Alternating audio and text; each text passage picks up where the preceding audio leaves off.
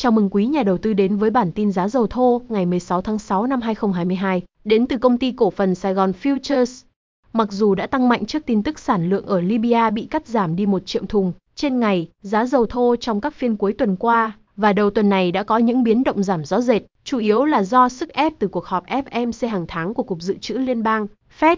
Ngoài ra, giá dầu cũng đã chịu sức ép giảm từ tình hình lockdown vẫn còn leo thang ở Trung Quốc.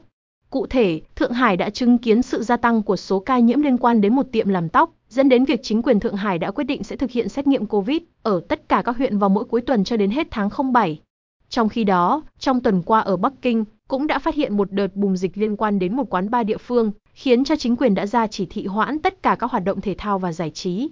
Nhìn vào tương lai ngắn hạn, do các biến động của nguồn cung đã khá ổn định, xu hướng giá dầu thô dự kiến sẽ được quyết định bởi yếu tố nhu cầu. Quyết định tăng lãi suất của Fed và khả năng nền kinh tế Mỹ bước vào suy thoái. Các quan chức Cục Dự trữ Liên bang đã tăng lãi suất chính của họ vào thứ Tư thêm bảy mươi lăm điểm cơ bản, mức tăng lớn nhất kể từ năm một nghìn chín trăm chín mươi tư, và báo hiệu rằng họ sẽ tiếp tục tăng lãi suất mạnh mẽ trong năm nay nhằm kiềm chế lạm phát cao kỷ lục. Tuy nhiên, động thái siết chặt nền kinh tế này được cho là có khả năng sẽ dẫn đến suy thoái kinh tế, thậm chí là đình lạm, tổ hợp của đình trệ và lạm phát nếu tình hình nghiêm trọng hơn. Một trong những lý do nằm ở việc lãi suất cho vay cao hơn chắc chắn sẽ làm giảm chi tiêu trong các lĩnh vực đòi hỏi người tiêu dùng phải vay, ví dụ như nhà ở và xe cộ. Ngoài ra, chi phí vay đối với các doanh nghiệp sẽ tăng lên, thể hiện qua lợi tức trái phiếu doanh nghiệp tăng.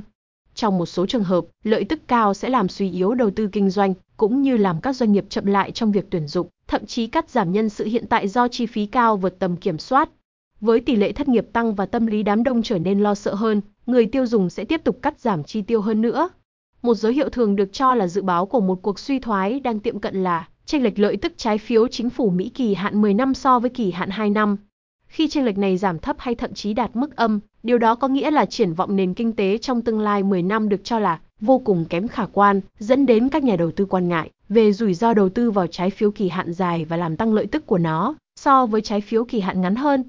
Vào ngày mười ba tháng sáu, chênh lệch lợi tức đã đạt mức âm không phẩy sáu chín, lần âm thứ hai kể từ tháng ba, làm dấy lên nguy cơ suy thoái kinh tế trong tâm lý thị các nhà đầu tư. Tuy nhiên, ở hiện tại, hầu hết các nhà kinh tế học đang phủ định khả năng suy thoái sẽ xảy ra trong tương lai gần. Bất chấp nền kinh tế bị siết chặt, người tiêu dùng động lực chính của nền kinh tế vẫn chi tiêu với tốc độ lành mạnh. Các doanh nghiệp đang đầu tư vào thiết bị và phần mềm, phản ánh một triển vọng tích cực. Và thị trường việc làm vẫn đang ổn định, với tỷ lệ tuyển dụng mạnh mẽ, tỷ lệ sa thải thấp và nhiều nhà tuyển dụng mong muốn có thêm lao động. Tuy nhiên, nếu quá mạnh tay trong việc siết chặt lạm phát so với mức nền kinh tế có thể chịu đựng, các quyết định tăng lãi suất của Fed có thể gây ra một cuộc suy thoái, có thể là trong nửa cuối năm sau, nhất là trong bối cảnh người tiêu dùng đã đang bị chèn ép bởi giá năng lượng không ngừng tăng cao do xung đột leo thang ở Ukraine. OPEC và i e a đưa ra dự báo tăng trưởng nhu cầu thế giới.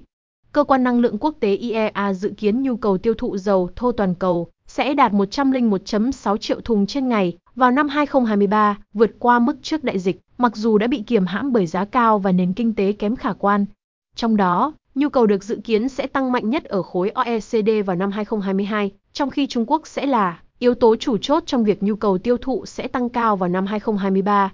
Ngoài ra, cơ quan cũng dự kiến nguồn cung sẽ khó có thể đáp ứng nhu cầu năm tới, do các cấm vận đối với Nga và năng suất dư thừa còn rất ít ở các nước sản xuất chủ lực. Trong cùng diễn biến, trong báo cáo hàng tháng mới nhất vào thứ Ba, OPEC đã giữ nguyên ước tính tăng trưởng nhu cầu dầu toàn cầu cho năm hai nghìn không trăm hai mươi hai ở mức ba phẩy bốn triệu thùng trên ngày so với nhu cầu năm hai nghìn không trăm hai mươi mốt.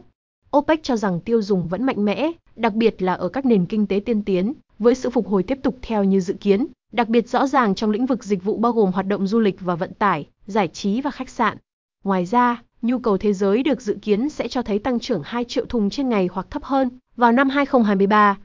OPEC đưa ra lý do cho sự tăng trưởng thấp hơn vào năm hai nghìn không trăm hai mươi ba là giá nhiên liệu cao sẽ ảnh hưởng tiêu cực đến nhu cầu tiêu thụ thành phẩm. Tuy nhiên, ở thời điểm hiện tại vẫn chưa có các dấu hiệu rõ ràng cho việc nhu cầu bị phá hủy do giá thành cao, đặc biệt là ở Mỹ, trong bối cảnh mùa lái xe và du lịch mùa hè chỉ mới gần đạt đỉnh điểm.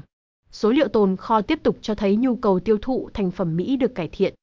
Theo dữ liệu công bố từ i e a cho tuần kết thúc ngày mười tháng sáu, trung bình bốn tuần của sản lượng nhiên liệu thành phẩm tại Mỹ, một thước đo cho nhu cầu tiêu thụ dầu thô, đã tăng không phẩy không năm phần trăm trong tuần, so với mức tăng một phẩy hai tám phần trăm của tuần kết thúc ngày ba tháng sáu.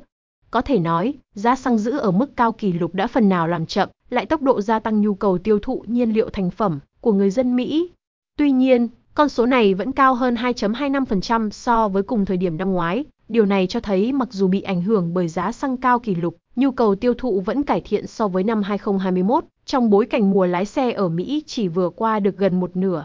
Trong cùng diễn biến, tồn kho dự trữ chiến lược S P R tiếp tục sụt giảm, với con số được công bố trong báo cáo năng lượng E I A cho tuần kết thúc ngày mười tháng sáu là năm trăm mười một phẩy sáu triệu thùng, giảm một phẩy bốn mươi tám phần trăm so với tuần trước đó và giảm mạnh mười tám phần trăm so với cùng kỳ năm trước. Mặc dù tồn kho dầu thô thương mại được báo cáo ở mức bốn trăm mười tám phẩy bảy mươi mốt triệu thùng, tức tăng nhẹ không phẩy bốn mươi bảy phần trăm so với mức bốn trăm mười sáu phẩy bảy mươi sáu triệu thùng của tuần kết thúc ngày ba tháng sáu, con số này vẫn giảm mười phẩy sáu phần trăm so với cùng kỳ năm ngoái. Hơn nữa, mức tăng này đã không có tác dụng bình ổn giá dầu thô khi thị trường vẫn kỳ vọng nhu cầu tiếp tục tăng cao trong bối cảnh Trung Quốc đang mở cửa trở lại. Điều này cũng chứng tỏ giá dầu thô trong ngắn hạn vẫn sẽ tiếp tục được hỗ trợ mạnh mẽ bởi bất cân bằng cung cầu. Nhu cầu sẽ tiếp tục là yếu tố quyết định xu hướng giá trong thời gian tới. Tình hình nguồn cung dầu thô có thể nói là đã ổn định khi gói cấm vận thứ sáu của E U đã đi vào hiệu lực. Nguy cơ biểu tình ở Na Uy đã tạm thời được giải quyết, và nhất là việc cắt giảm sản lượng ở Libya đã được phản ánh vào giá. Vì thế, xu hướng giá trong ngắn hạn sẽ được quyết định chủ đạo bởi nhu cầu tiêu thụ dầu thô. Cụ thể, xu hướng giá trong tương lai gần được dự kiến sẽ bị ảnh hưởng bởi và khả năng đẩy nhanh tốc độ mở cửa trở lại và nhu cầu phục hồi sau đại dịch ở các nước tiêu thụ lớn trên thế giới, đặc biệt là ở Trung Quốc và các gói hỗ trợ kinh tế của chính phủ nước này. Cảm ơn quý nhà đầu tư đã lắng nghe. Hãy nhớ bấm follow trang podcast của chúng tôi, Anchor. Ngoài ra khi click vào Anchor, quý nhà đầu tư cũng có thể nghe những phân tích mới nhất về dầu thô nói riêng và thị trường hàng hóa nói chung tại Google Podcast, Spotify. Kính chúc quý nhà đầu tư nhiều sức khỏe.